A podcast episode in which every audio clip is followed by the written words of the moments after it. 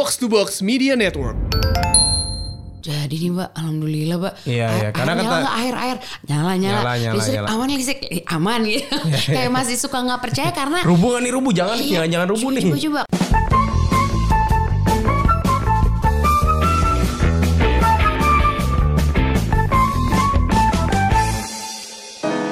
Assalamualaikum warahmatullahi wabarakatuh. Salam sejahtera.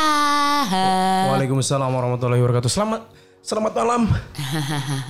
Selamat pagi, selamat siang. Selamat di mana pun kamu berada sedang mendengarkan Ya. dan yang penasaran sih karena ini adalah sebuah episode menjawab kepenasaranan dan pertanyaan bejibun ke baba sih sebenarnya. Iya, jadi pas kemarin bikin apa namanya babi bu yang edisi cara beli rumah tanpa riba, ternyata pertanyaannya justru yang aku terima banyak banget pertanyaan tentang bang bedanya apa KPR syariah sama KPR konvensional. Mm-mm. Bang, kayak gimana sih sistemnya KPR syariah? Propertinya di mana sih? Betul, yang paling banyak tuh masalah lokasi sama developernya di share dong nama developernya. Iya, betul. Gitu. Oke, kali ini podcast ini akan menjawab, mudah-mudahan bisa menjawab semuanya ya. Karena waktu itu episode yang terakhir kamu ceritanya soal apa sih?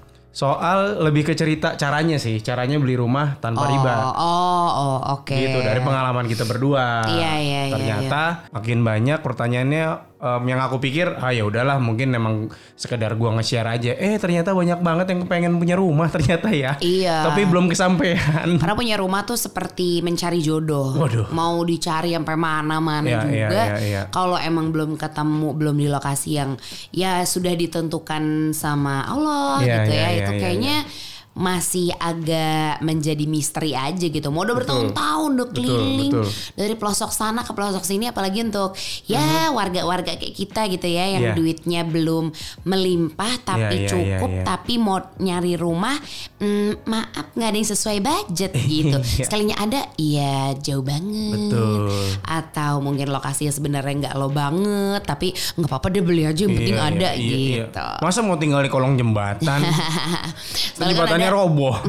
soalnya kan ada kan yang sampai beneran nyari di sejauh jauh banget lah pokoknya Iya, iya, yang iya. seperti misalnya rumahnya sebenarnya di kawasan Jakarta Selatan Mhm. terus tiba-tiba harus mencari rumah karena emang yang sesuai budget dan Ya. adanya dan eh, apa KPR ya Betul. KPR-nya mungkin yang mumpuni adalah di eh, sejumlahnya ya di eh, daerah Bekasi gitu atau di ya sebaliknya mungkin Hmm. Iya, oh kalau iya. sebaliknya aku mau banget Iya, iya, iya. kayak tinggal di Bekasi rata-rata dapetnya sih di Jaksel rata-rata sih harga yang emang masih sekitar 400, 600, mungkin 800 jutaan itu memang sudah dipastikan KPR tersebut atau klaster atau rumah tersebut yang baru ya, yang harganya masih apa yang rumahnya baru dibangun. Itu gue yakin sih udah di luar kota Jakarta sih, udah di Iya. suburban tuh rata-rata sudah masuk wilayah Tangerang, sudah masuk wilayah Bekasi. Betul. Gitu. Nah, yang jadi pertanyaan adalah ini nih pertanyaan yang amat sangat basic. Bedanya apa sih KPR syariah sama KPR konvensional? Nah, Karena detail itu jujur agak mikir juga gitu ya. Ya. Gue lagi kan si apa-apa nanya, "Ba, ba, ba, ini gimana sih bedanya?" gitu. Ya, Mungkin jadi beda, juga. jadi bedanya gini, kalau misalnya perbedaan yang paling signifikan ya antara KPR syariah dengan KPR konvensional Adalah? yang pertama adalah KPR konvensional ada sistem bunganya. Oke, ini yang lo harus tahu, sistem bunganya itu floating. Mm. Jadi misalnya lo ngambil cicilan KPR-nya selama 10 tahun atau 20 tahun. Mm-hmm. Nah, dalam setiap bulan lu bayar itu ada bunga. Iya. Oke, ada bunganya. Bunganya berapa persen sih? Tergantung dari bank tersebut dan tergantung dari em, bunga pada tahun tersebut. Yang gue tahu ya, mudah-mudahan ini nggak salah. Iya. Em, kalaupun ada kekurangan, tolong dikoreksi ya buat yang lebih paham soal KPR konvensional. Jadi misalnya gini, suka ada promo misalnya di bank A. Em, properti misalnya KPR rumah dalam rangka ulang tahun tuh biasanya ulang tahun bank tersebut biasanya bank bisa ngasih flat 3, sekian persen selama lima tahun. Aha. Nah selama lima tahun itu itu bunganya memang flat. Tapi setelah lima tahun bunganya floating. Floating tuh artinya Floating itu artinya bunganya naik turun, bisa ah, naik, bisa, turun. Tapi yang Amsyong kan kalau naik ya. Betul, naiknya berapa persen sih? Bisa sampai 13 persen. Wow. Maksimum ya. Nggak tahu kalau ada peraturan dari dari pemerintah sekarang gitu kalau ada perubahan lagi nggak tahu tapi yang terakhir yang gue tahu update-nya adalah pemerintah tuh ngasih barrier nggak boleh lebih dari 13% Karena kalau lebih tega. Tega. Nah, Oke, itu KPR konvensional. Terus em, perbedaannya lagi eh, apa lagi ya? Misalnya kalau misalnya lu nggak sanggup bayar amit-amit KPR konvensional nih, ini yang paling parahnya nih. Gue sebutin duluan. Kalau misalnya lu udah bayar, misalnya lu ngambil cicilan 10 tahun. Di tahun ke-8 amit-amit ya kita nggak kepengen ya. Adik lu sakit atau Ya, tiba-tiba masalah lu finansial masalah lah. finansial lah, lu nggak kuat lagi bayar. Apa yang terjadi dengan rumah lu? Disita, disita. Disita. Itu sih yang jujur ngeri karena sebenarnya kan yang namanya beli rumah itu kan Iya. untuk lo yang mungkin sudah menyiapkan Mhm. eh, segala sesuatunya dengan sangat well prepared gitu Iya. ya. Itu mungkin bukan lagi menjadi masalah. Ah nggak masalah segini karena lo Iya. memang udah hitung-hitungan. Cuman ada orang-orang yang aduh yang penting ada dulu deh nih gitu. Iya, iya, Lo sebenarnya iya. mungkin kalau dihitung-hitungan eh, belum belum apa namanya belum eh, Belum bisa. Merdeka finansial, Finansial. gitu ya adalah sebenarnya ya lo misalnya baru mengamankan dana setahun ke depan gitu. Nah. Tapi lo udah nggak apa-apa deh kita coba dulu nggak apa-apa bagus gitu karena lo udah mengusahakan lo pengen punya rumah gitu Hmm. ya. Cuman momen itu kan kadang kita suka yang namanya juga jaga-jaga Iya, gitu. iya, Jangan iya. sampai lo cuman prepare di setahun pertama terus habis itu ternyata nggak sanggup lagi untuk melanjutkannya. Nah apabila hal itu terjadi kalau di konvensional jatuhnya ya harus disita, disita. gitu. Jadi aset yang sudah lu bayarkan itu harus ditarik lagi oleh pihak bank. Walaupun bank sebenarnya tidak boleh memiliki aset, mungkin dia akan dilelang. Setahu Ya. gue gitu ya, akan dilelang kembali tuh rumah. Jadinya ya lu dengan tangan hampa itu kekurangannya. Terus em, berikutnya dari KPR konvensional adalah nah ini tadi karena bunganya floating orang suka kece- kejebak nih. Lu ngeliat brosur harga rumah, misalnya harga rumahnya 500 juta. Ya. Yang lu lihat kan patokannya oh 500 juta ngambil 10 tahun tinggal dibagi deh tuh 10 tahun nggak kayak gitu coy skemanya. Karena bunganya floating itu jadinya 500 juta itu tidak akan 500 juta karena ada bunganya yang pertama. Iya. Yang berikutnya adalah floating. Jadi bunganya itu bisa suka-suka pada saat itu. Misalnya pada saat Pada saat itu tahun itu atau bulan itu? pada bulan itu dan Oh, tahun bulan itu. itu. dan tahun itu. Jadi bergantung sama bulannya Iya. juga gitu. Jadi kalau ya. misalnya pada saat tahun itu bunganya lagi eh, 10%, ya lu harus bayar bunganya ya 10%. Hmm. Tapi kalau misalnya lagi turun ya lagi turun. Tapi sering kali KPR konvensional ini buat beberapa orang ya yang pernah share cerita ke aku, teman-teman Hmm. yang ambil KPR konvensional, mereka nggak kuat karena bunganya. Bunganya floatingnya itu yang benar-benar mereka nggak sanggup. Karena ibaratnya tahun berapa ya? Mungkin kayak beberapa tahun pertama tuh baru Masih bayar kuat. bunganya aja. Iya. Dan ya itu benar, bayar bunganya duluan. Jadi KPR Iya. konvensional ini lu akan bayar bunganya di awal. Jadi skemanya lu akan di-pool dulu selama tahun awal-awal tuh Lima atau bahkan Iya. mungkin tujuh. ya tergantung dari oh, iya. dari berapa tahun dia ngambil Dan KPR-nya nominalnya ya. rumah juga. Lu akan, akan bank akan minta lu untuk um, bayar bunganya dulu. Lu nggak tahu karena lu kan tinggal setor kan. Lu tinggal Hmm. setor tiap bulannya tapi skemanya gitu, Bang. Lu akan membayar bunganya dulu. Itulah kenapa rata-rata orang ketika mau melunasi KPR konvensional nih mau ngelunasin rumah, Hmm. misalnya dia udah ngambil 10 tahun, dia udah 9 tahun, ah tinggal setahun lagi gue pengen bayar. Ketika dia ngelihat kok bayarnya jadi malah gede banget yang harus dibayar. Berapa sih contohnya misalnya contoh konkret deh misalnya gitu. Misalnya, contoh ya, lu malah rumah misalnya 500 juta, lu ngambil cicilan 10 tahun. Let's say itu bisa menjadi dua kali lipatnya. Bisa jadi atau mungkin lebih. Oh, wow. Karena bunganya itu tadi floating. Jadi kita nggak bisa prediksi sebenarnya. Iya. Kita baru bisa tahu ketika em, kita sudah selesai membayar gitu. Dan nih, siapa yang bisa ngasih tahu? Bank. Gitu. Sekali lagi, kalau ini ada informasi yang em, kurang valid, tolong dikoreksi gue ya. Karena Iya, ini yang gue tahu. ya. Ini yang gue tahu nih, ini yang gue pelajarin. Karena maksudnya kami kan eh, nge-share ini kan berdasarkan yang sudah kita Iya. timbang-timbang dan Betul. juga kita perhatikan, kita Betul. juga ya Baba sih terutama dia orangnya riset banget. Ngulik saya. Kalau kita kan kayak ya udah ini Iya. aja gitu, gampang aja gitu udah gitu. Kalau eh, Baba tuh lebih riset banget, dia memperhatikan detail-detail yang Iya. aku sih kayak ya kamu aja dia ngurusin gitu biasa.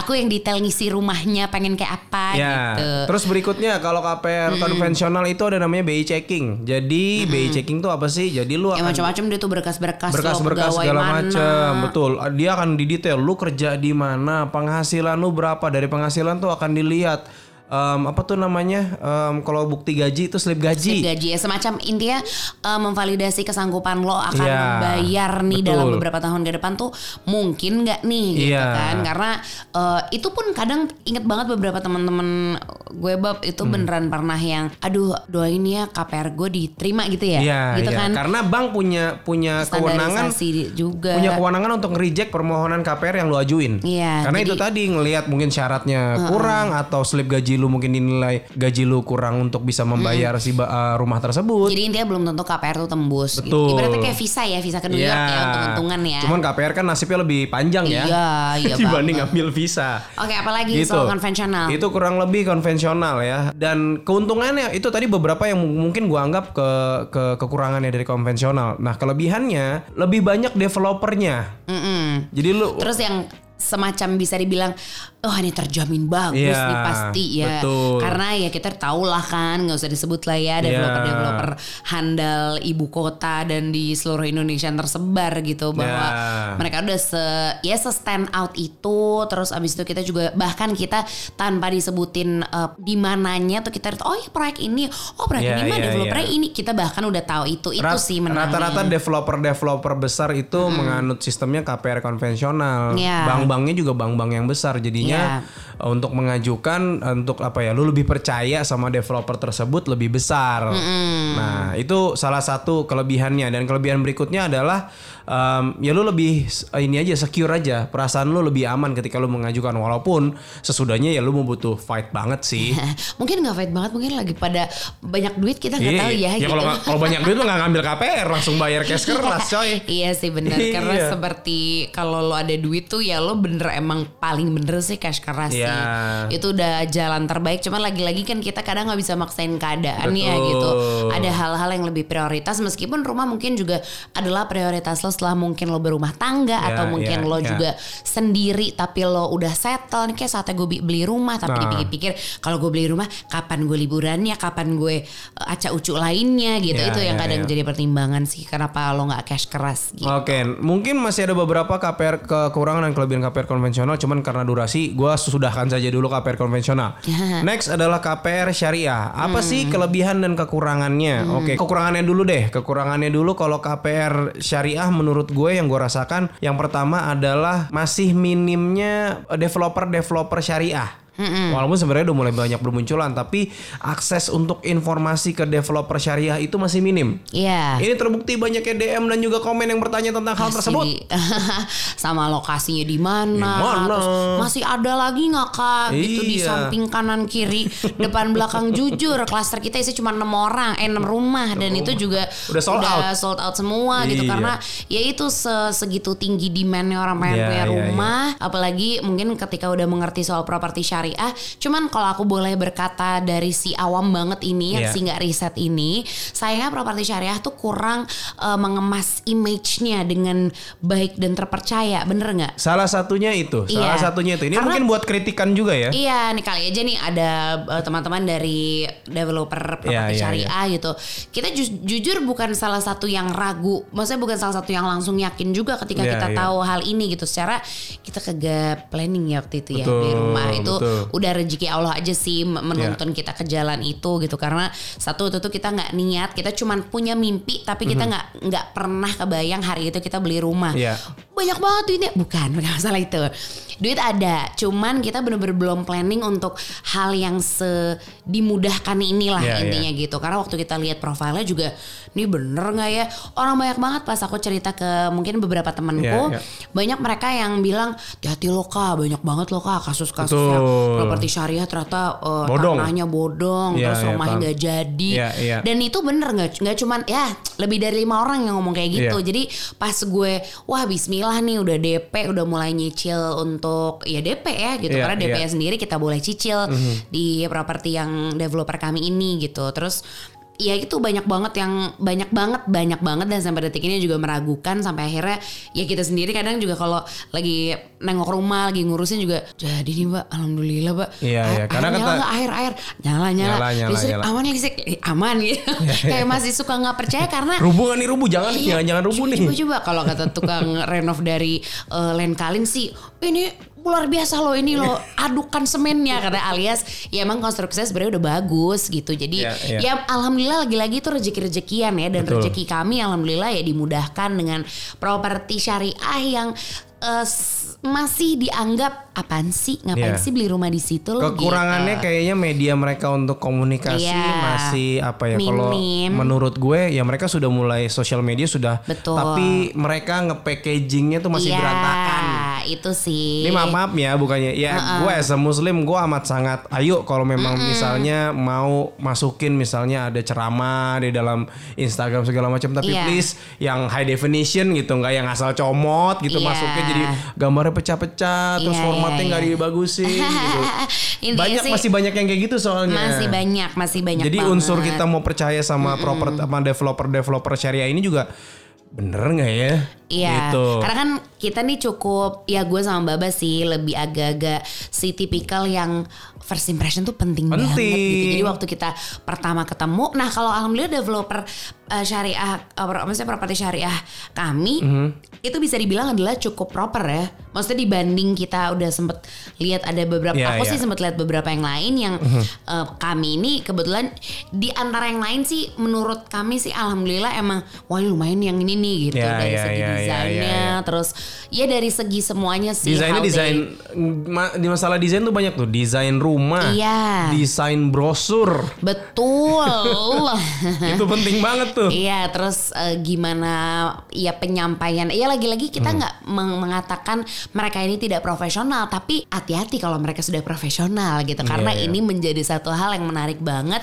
Dan lagi-lagi gitu, mungkin ini banyak juga Eh. yang muslim di sini gitu. Pasti kalian akan sejatuh cinta itu Wis. gimana properti syariah developer-developer properti syariah atau paling yang developer kami deh Iya, gitu ya iya. Ketika menjelaskan tuh beneran di awalnya nih ini kita ceritain aja ya ketika Iya, iya. awal kita eh, datang gitu dan diundang untuk eh, ke apa namanya sebutannya ya Eh, open house gitu semacam open house Workshop, workshop. Ya workshop open house. Jadi di awal ketika ngasih tahu kalau nih kita punya proyek ini nih gitu ya. Kan kalau bayangan gue ya kita cuma datang terus kita nanya sama marketingnya gitu ya. Kalau ini tuh bener-bener diceritain ayat-ayatnya dulu. Lebih ke ini sih nge-breakdown Nge-breakdown riba itu apa. itu apa. Jadi jujur, jujur itu pertama kali gue tahu soal riba Ya. itu ya hari itu adalah dua tahun lalu ya. dua- ngebahas soal ngebahas. hadis-hadis Rasulullah, ada ayat Al-Quran juga, ada Iya. firman dari Allah juga. gitu jujur Lebih ditanya eh, ayat berapa maaf Nggak tahu, kita maaf nggak tahu, udah lupa kita deh. agak lupa tapi kita inget banget pesan-pesannya Ya. bahwa saya ya riba atau dosa riba tuh segitu apa ya segitu damagingnya lah Ya, gitu ya, udah ya. kehidupan gitu. Ketika lo ngerasa hidup lo tuh kok kurang mulu ya terus lo ngerasa mungkin kok nggak apa ya yang dibilang berkah tuh apa ya. Gue juga baru merasakan definisi berkah jujur belakangan ini gitu. Bukan yang dari dulu gue tahu banget hidup berkah.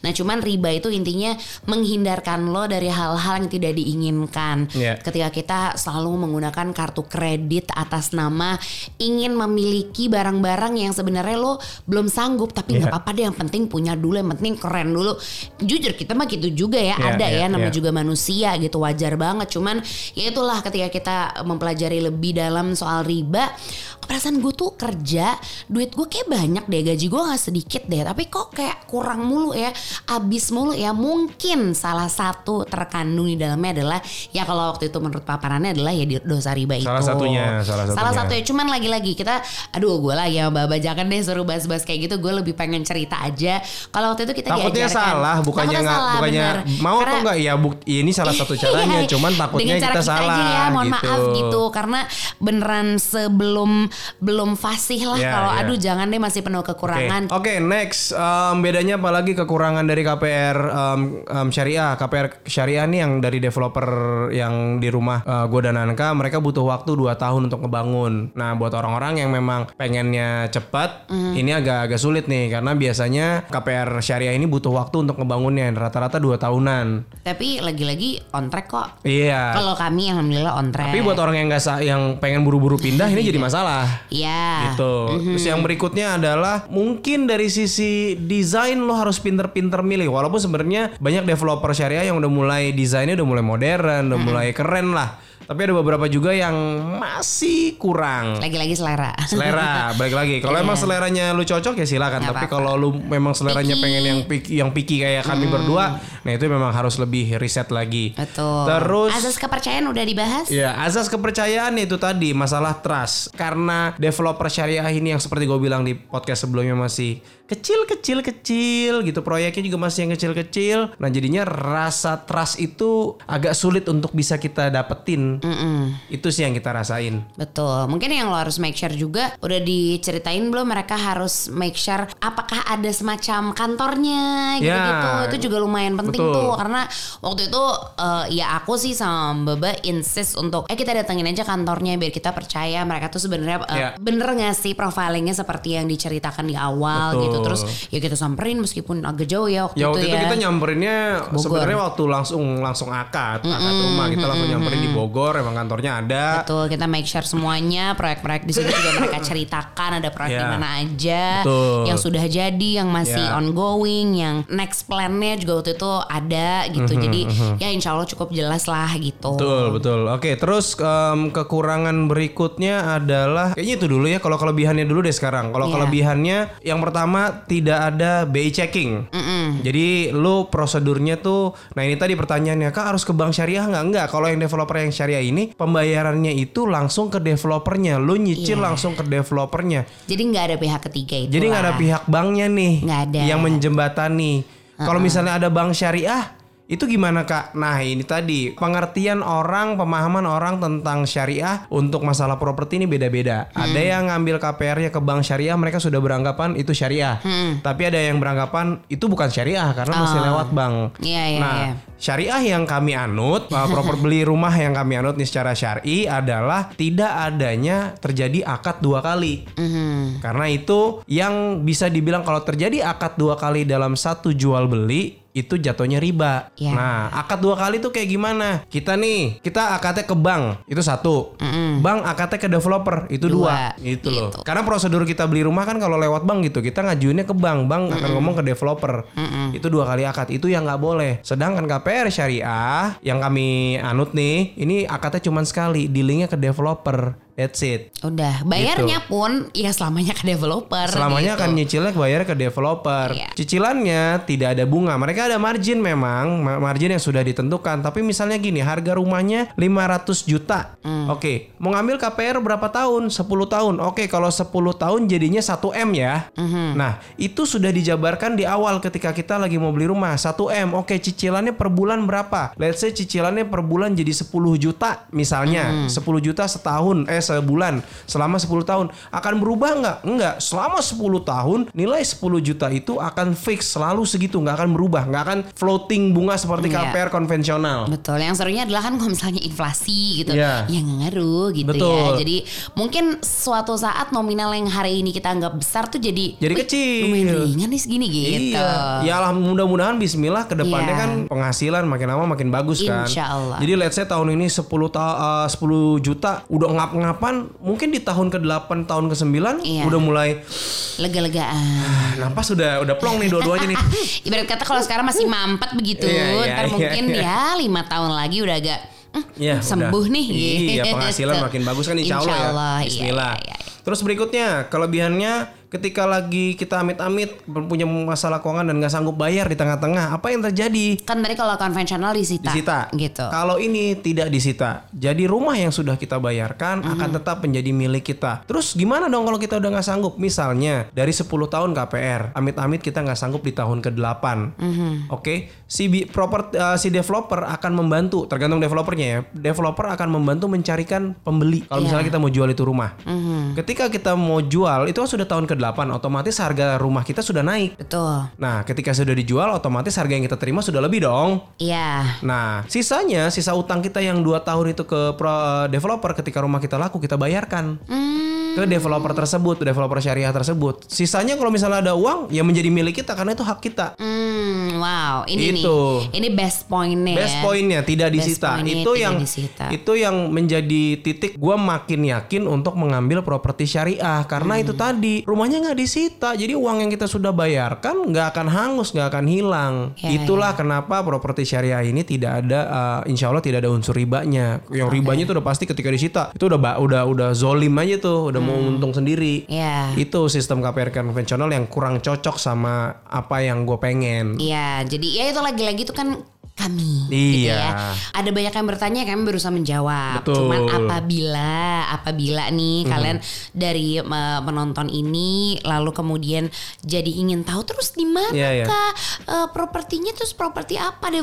developernya? Ada di daerah gitu. mana sih? Nah, daerahnya banyak. Makanya dari Iya. kemarin gua nggak jawab karena properti syariah ini developer-developernya kan ya tergantung mereka punya proyek di mana ya. Ada Dapat tanah cakep di mana? Iya, ada yang gitu. misalnya di Depok, ada yang misalnya di Bogor. daerah Bogor, ada yang di daerah Serpong, ada yang di Iya. daerah Bekasi. Betul. Jadi macam-macam tergantung kebutuhan. Nah, terus nyarinya gimana? Ya tergantung dengan kebutuhan lo nyari rumah. Misalnya, gua dan Anka nyari rumah, ya memang waktu itu ya seperti yang gue bilang di awal, gua kebutuhan gue cuma pengen rumah ini dekat dari orang tua, dekat dari mertua. That's it. Iya.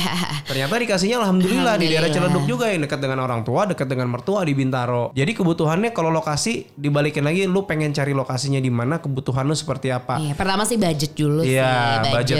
Ya pun misalnya pun budget kan misalnya gini. Iya. Oh, gue budgetnya kayaknya emang udah pasti di suburban. Oke, di suburbannya ada di mana nih? Ada di Tangerang, ada di Pamulang, Iya. ada di Serpong, ada di Bekasi, ada di Betul. Depok, ada di Bogor. Kamu udah mention ininya, Apanya? mention properti. Belum. Nah ini tadi, lu harus cari dulu, lu mau di lokasi yang mana. Ketika lu sudah temu lokasinya, baru deh lu cari developernya. Mhm. Ada nggak nih proyeknya di daerah yang gua mau?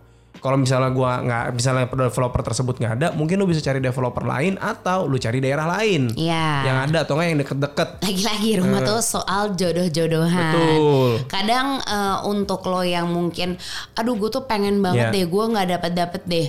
Mungkin lo juga kurang meminta, ya Iya, nggak? iya, iya. Kadang katanya doa itu harus yang spesifik. Iya. Ya lo pengen rumah, ya kata Allah juga, ya di mana lo maunya, mau yang kayak gimana? Itu kan juga terkadang yang suka kita lalai gitu Iya, ya. iya, iya. Doa sih doa, cuman kata doa, ya mohon eh kata katanya Allah juga coba boleh lebih agak spesifik karena Ya. banyak nih umatku yang meminta doa gitu kali ya. Betul. Jadi ya doa kita waktu itu itu pengen deh punya rumah yang ya cukup untuk kita bertiga, kecil yang penting hangat, terus habis itu eh, dekat sama orang tua, aksesnya juga Ya. masih enak. Ya. Jangan yang jauh-jauh banget secara kan si Bibu ini kalau bekerja ya di sekitaran Jakarta juga gitu Ya. ya. Jadi ya alhamdulillah dimudahkan karena doa yang spesifik juga mungkin ada orang tua udah pasti. Nah, tips dan triknya itu ada di podcast yang awal ya sudah Iya. dijelaskan. Oke, terus misalnya share dong nggak nama developernya? Gue nggak nge-share developernya karena developernya ada banyak banget coy. Iya. Asli ada ratusan. Begitu pula dengan developer gue, gue nggak mention developer gue, eh, developer yang tempat gue ngambil, ya karena mereka juga proyeknya ada banyak. Nah, tapi kalau misalnya masih pertanyaan itu tadi, gue akan share nama komunitasnya. ya. Jadi mereka tuh ada semacam badan atau lembaganya lah, semacam komunitasnya yang di dalamnya tuh ada ratusan developer properti syariah. Ini namanya ada banyak macam ya. Misalnya nih, lo bisa cari di Instagramnya @developer property syariah. Ini lambangnya yang kayak gini nih. Nih, ini nih. Oke, kelihatan, kelihatan, kelihatan. Nah, ini salah satu em, eh, developer gue masuk ke dalam ini nih, developernya rumah. Masuk ke sini nih, developer properti syariah. Di situ ada banyak banget proyek-proyek yang bisa lu lihat-lihat. Terus ada apa lagi ya selain developer properti syariah? Ada lagi misalnya ada DPSI itu Developer Properti Syariah Indonesia. Tapi kalau gue tuh tadi developer properti syariah atau DPS yang tadi Instagramnya sudah gue share. Di dalam itu lu bisa tanya-tanya dia, lu bisa belajar, lu kulik-kulik soal properti syariah. Balik lagi, developernya apa namanya banyak. Jadi lu cari di situ, di situ biasanya mereka akan nge-share proyek-proyek dari berbagai developer. Kenapa gua rekomendasiin ke situ ke DPS itu? Karena mereka juga punya sistem yang mereka punya pengecekan sendiri. Jadi nggak semua developer uh, developer syariah yang mereka kasih license lah dalam tanda kutip. Um, jadinya lu ada ada feeling secure juga. Mereka ada proses ngecek juga, ada proses survei si si developernya nakal atau enggak, bodong atau enggak gitu. Jadi kalau misalnya yang sudah masuk ke mereka, sudah mereka lagi apa namanya, udah mereka okein lah ya. Mhm. Itu artinya insya Allah si properti itu bukan properti eh, si Bodong. developer itu bukan properti bodong. gitu emang emang harus ini sih emang harus sabar sih maksudnya Iya. kadang kita tuh pengen semua yang murah yang uh, cepat yang Iya. apa gitu yang nggak bisa gitu semuanya kan emang lagi-lagi yang berproses lah gitu ketika lo mungkin menemukan properti syariah kak ini gimana kak yang ini bener ya jangan Iya. tanya kita juga karena kita juga menjajaki gitu Iya. jadi intinya ya lo riset riset aja yang banyak Harus riset sih beneran yang lu harus beneran nyari samperin informasi, bahkan samperin kalau gue sih mungkin jadi lo karena waktu itu gue belum lihat proyek yang udah ada tapi at least di Iya. kantornya kan sudah ada beberapa contohnya Iya. nah mungkin lo bisa juga karena ya since itu udah berlalu 2 tahun gue yakin sekarang properti-properti syariah juga udah punya apa ya klaster-klaster mereka yang mungkin bisa Iya. dipertontonkan gitu ya Kalau tahun ini sih udah mulai banyak, udah mulai banyak apa ya, udah mulai banyak kelihatan lah. Kebayang kita dua tahun yang lalu. Iya. masih minim pengetahuan tentang properti syariah dan developer Iya. nggak sebanyak yang sekarang. Mhm, jadi intinya kalau lo punya mimpi ya Iya. terus difokusin mimpinya Didetailin mimpinya doa yang spesifik Iya. gitu dan lo harus banyak riset aja sih. dan tentunya sedekahnya jangan berhenti. Itu kuncinya. Apa